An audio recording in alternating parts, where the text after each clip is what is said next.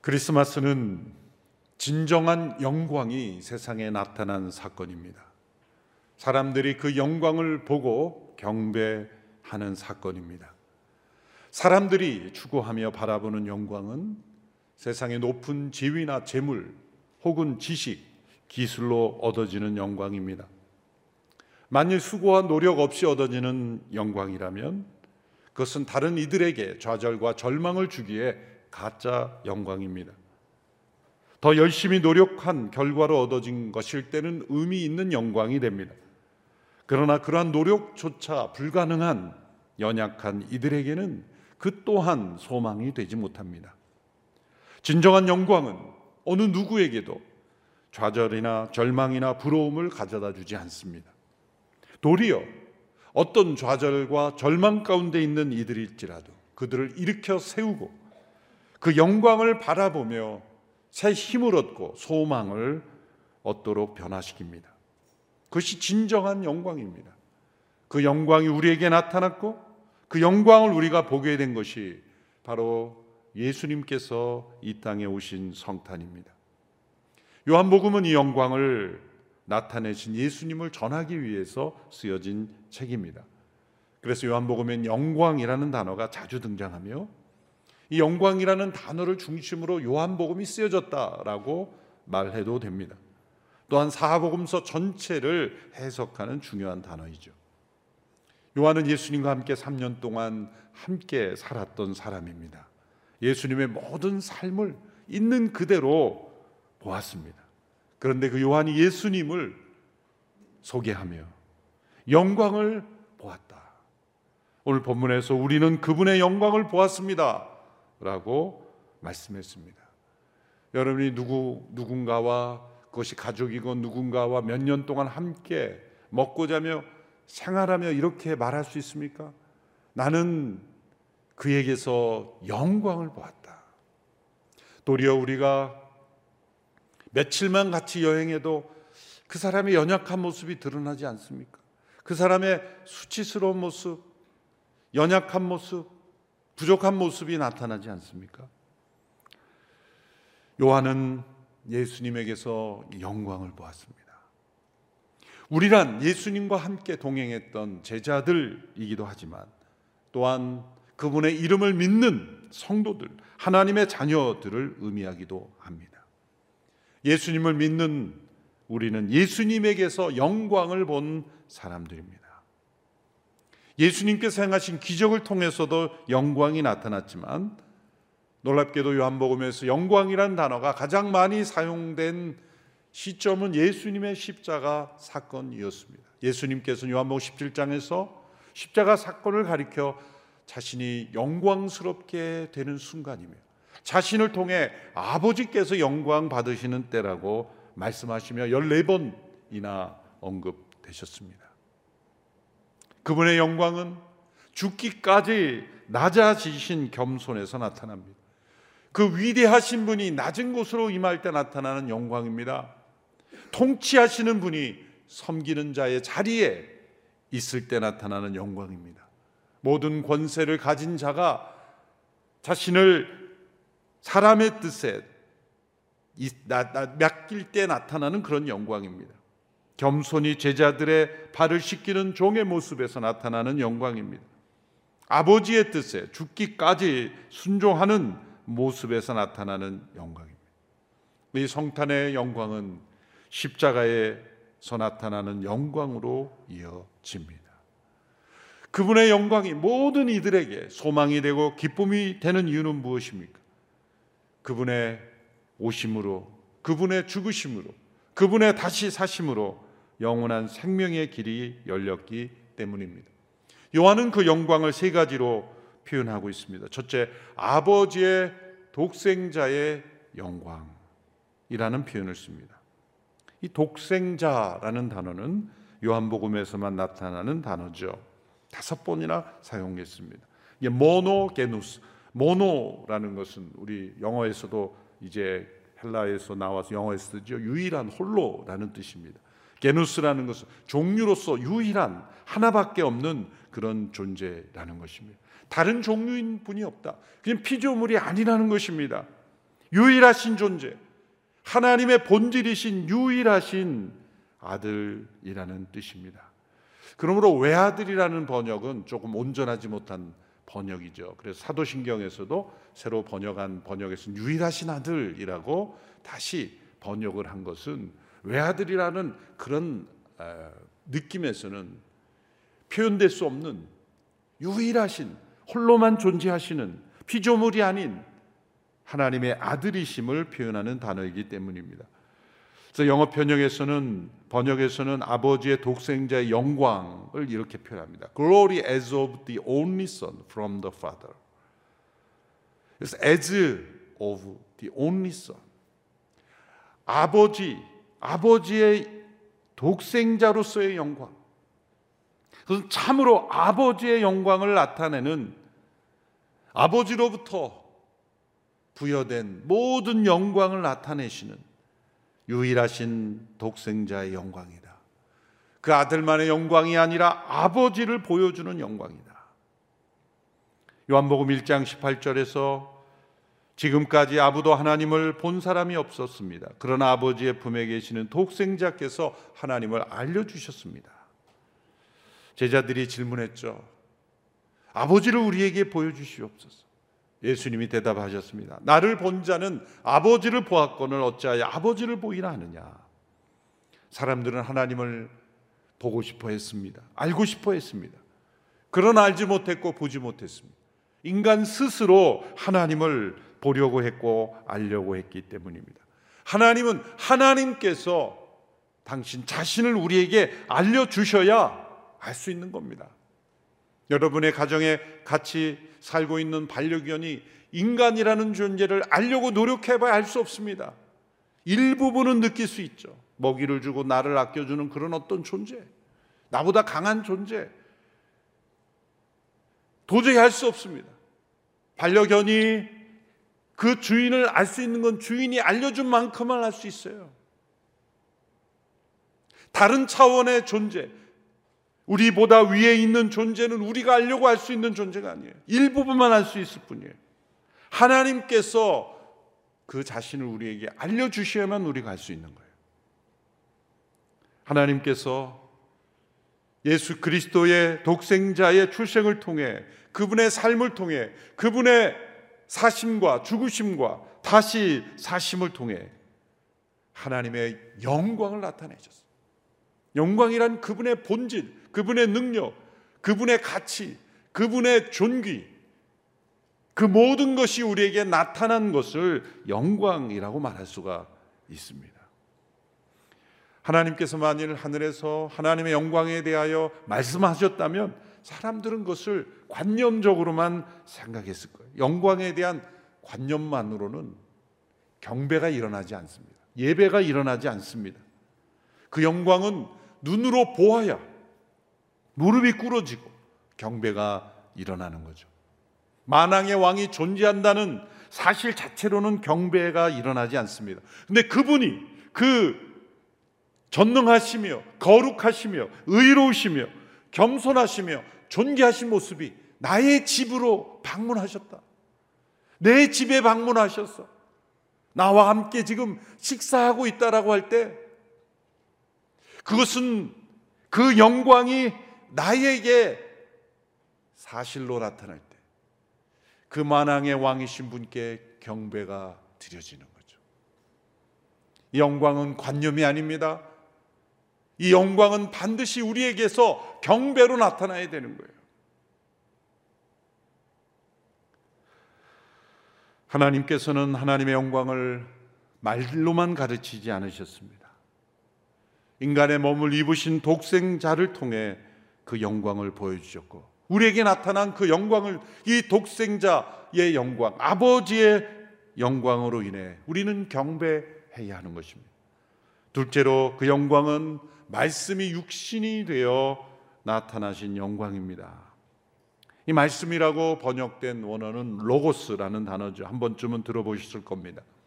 당시 헬레니즘을 만든 이 스토아 철학에서는 우주를 지배하는 절대적인 완전한 인격적인 이성이 있다고 믿었습니다. 이 세상에 움직여지는 모든 것들은 만물을 움직인 절대적 이성이 있다. 그것을 로고스라고 불렀어요. 그리고 많은 사람들은 그 로고스에 순응하며 살아야 한다라고 가르쳤습니다.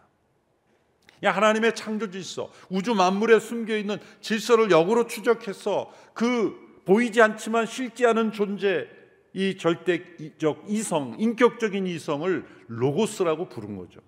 그것을 차용한 것입니다. 전도하기 위해서. 요한복음을 주로 읽게 되는 사람들의 헬라 문화에 익숙한 사람들이었기 때문입니다. 헬라의 사상가 철학자들이 만들어낸 그 로고스의 실체가 바로 독생자시다. 라고 증거한 것입니다. 그런데 그 로고스가 육체 덩어리가 됐다. 육신이라는 단어를 썼어요. 사람이란 단어를 쓰지 않고 왜 육신 몸, 육체 덩어리라고 부르는 이 강한 단어를 썼을까? 완전한 사람이 되셨다는 걸 강조하는 것인데 당시에는 이원론 플라톤의 이원론에 사람들이 깊이 빠져 있어서 정신은 선하고 영혼은 선하고 육체는 악하다.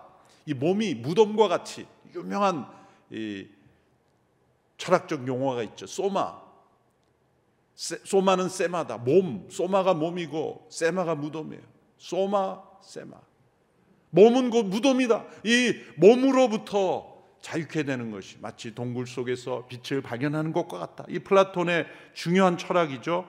거기서부터 영지주의라는 철학이 나오고 이 몸은 악한 것이고 몸은 억제해야 되고 금욕해야 되고 제한해야 되고 그래서 정신과 영혼의 세계가 선하다고 하는 구원을 그렇게 가르친 육체로부터 우리가 벗어나는 것. 일종의 불교 철학과 같은 그런 철학으로 자꾸 흐르고 있었던 때. 바로 그 단어. 이 육신이라는 단어가 됐다. 충격적인 단어입니다. 이원론을 무너뜨리는 거예요. 잘못된 사상을 걷어내는 것입니다. 이 로고스가 육신이 되었다. 충격입니다. 오늘 우리가 너무 말씀은 아, 예수님이시네. 말씀은 로고스네.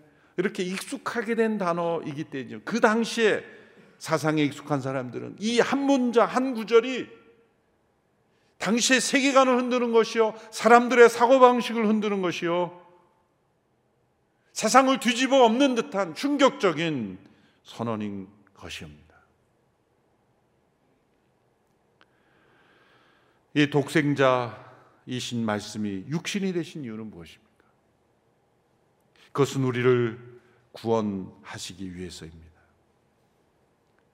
그분이 육신을 입으셨지만 하나님으로서의 본질은 변화된 게 아니야. 우리가 흔히 하나님이 사람이 되셨다 면 하나님으로서의 본질이 다 사라지고 사람의 본질로 본질이 바뀐 거라고 착각하시면 안 됩니다. 본질은 여전히 존재하는 그러나 형태와 표현에만 변화가 있었다는 거예요.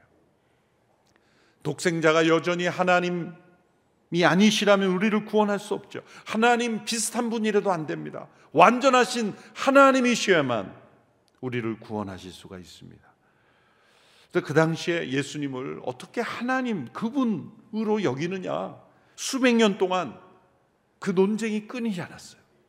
그러니까 사람들이 이 헬라어에서 동일한 본질, 완전한 동일한 본질을 호모 우시우스라 그러는데 거기 한 단어 호모 이우시우스만 이란 단어만 붙이면 비슷한 본질이 되니까 이라는 단어를 붙이려고 사람들이 그렇게 노력했어요. 하나님과 그냥 비슷한 본질로 하자. 그 싸움을 수백 년 동안 했어요. 오늘 이 시대도 예수님을 완전한 하나님의 본질과 동일한 분으로 인정하기 어렵다. 그냥 비슷한 분이 아닌가라고 생각하는 분은 수백 년 동안 논의된 역사 자료를 다 점검하고 오세요. 그럴 자신이 없으시면 그냥 믿으시면 됩니다. 수백 년 동안 사람들이 고민하고 고민하고 인간의 의심과 또 논쟁을 일으켰지만 부인할 수 없는 사실. 그 독생자 예수님은 하나님이셨다는 거예요.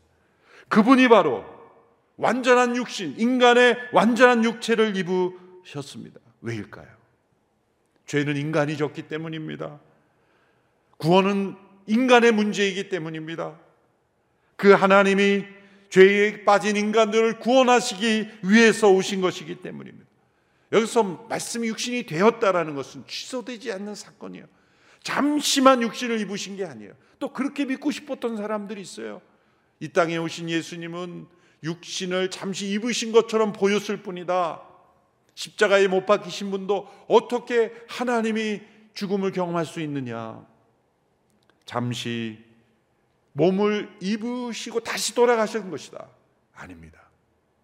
말씀이 육신이 되신 사건은 완성된 행동이며 다시 되돌아갈 수 없는 것이며 그 성육신하신 예수님이 십자가에 죽으셨고 그 성육신하신 예수님의 죽으신 몸이 부활하신 것이고 그 부활하신 몸이 승천하신 것이고 그 부활하신 몸이 다시 오시는 거예요. 그것이 성육신의 의미입니다. 영원히 취소되지 않는 사건. 그 육신을 입으신 의미는 우리가 피조된 우리에게 이 허락하신 몸도 중요하다는 걸 보여주는 거예요. 이 몸이 구원받는 거예요.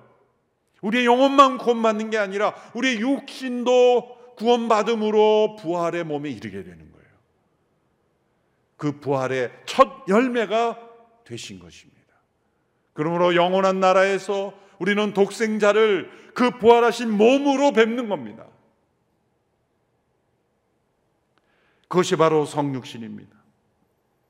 그런데 그분이 우리 가운데 거하신다. 우리 가운데 거하신다.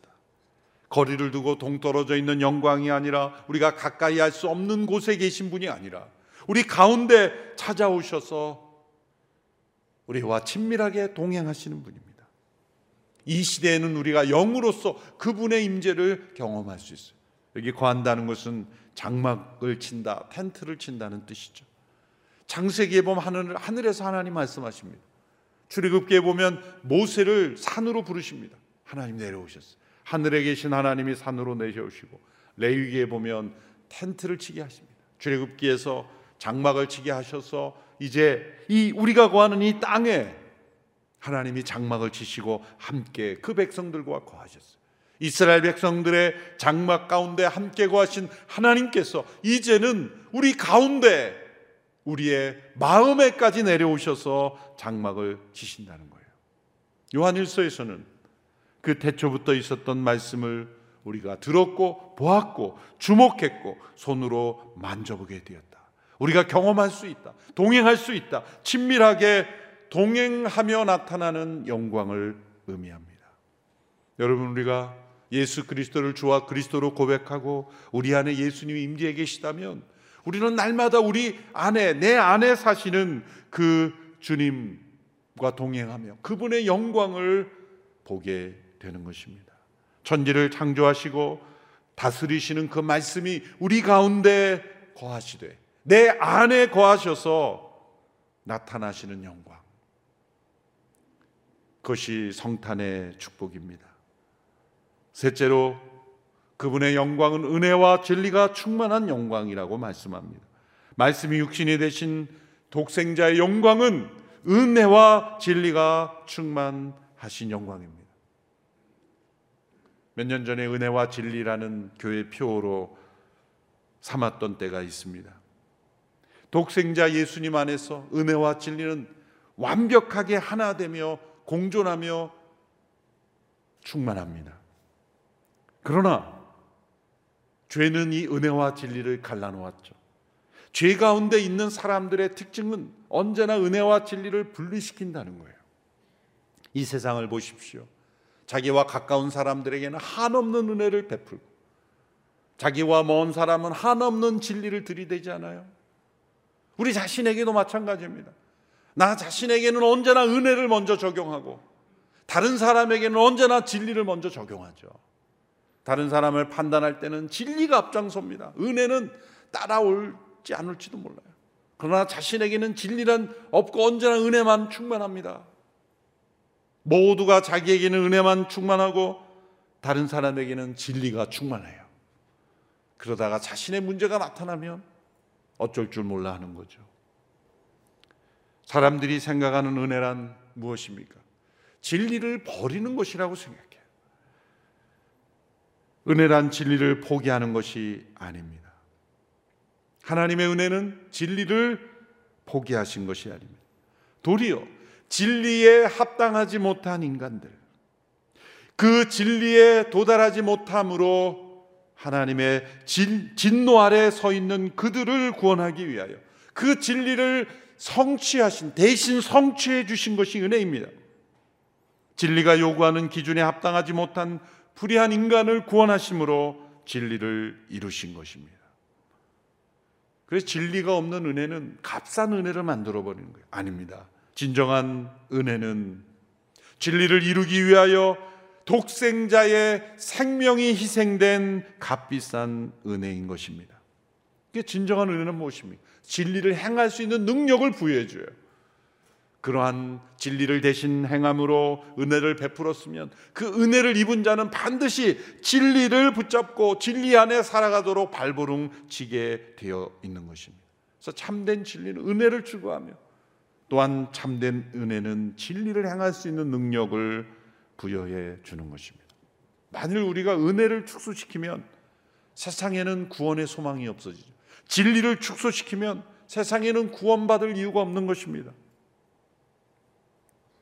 우리는 이 세상에 은혜와 진리를 함께 전해야 합니다. 우리 자신이 늘 이 은혜와 진리 한편에 치우쳐 있기 때문에 우리 자신을 증거할 수는 없어.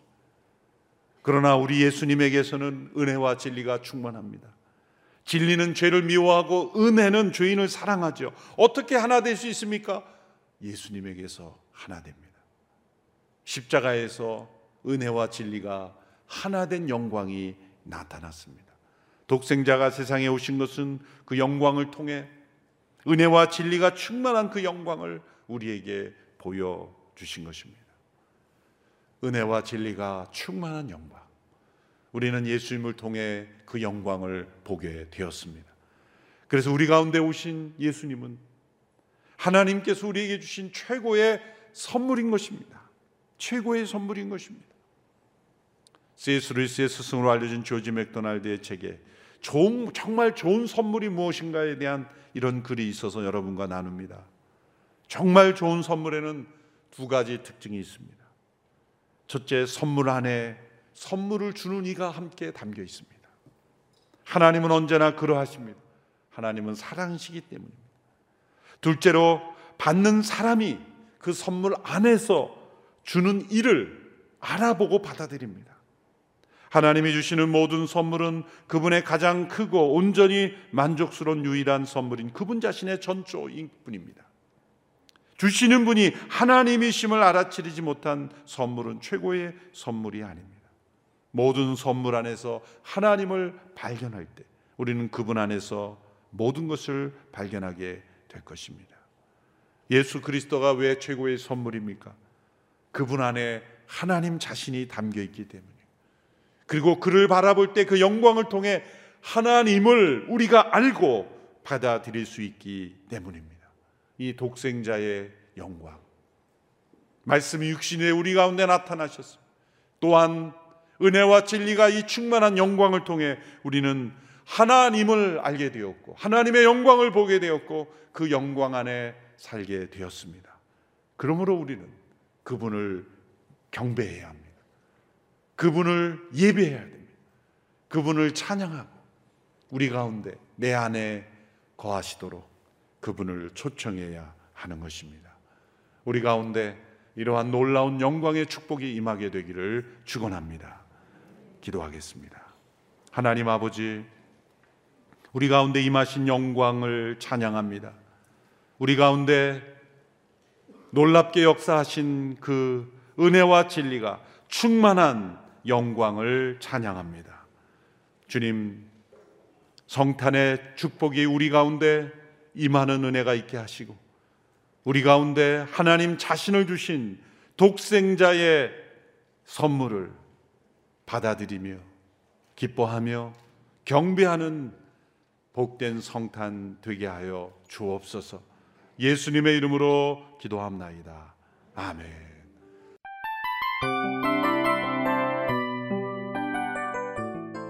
이 프로그램은 청취자 여러분의 소중한 후원으로 제작됩니다.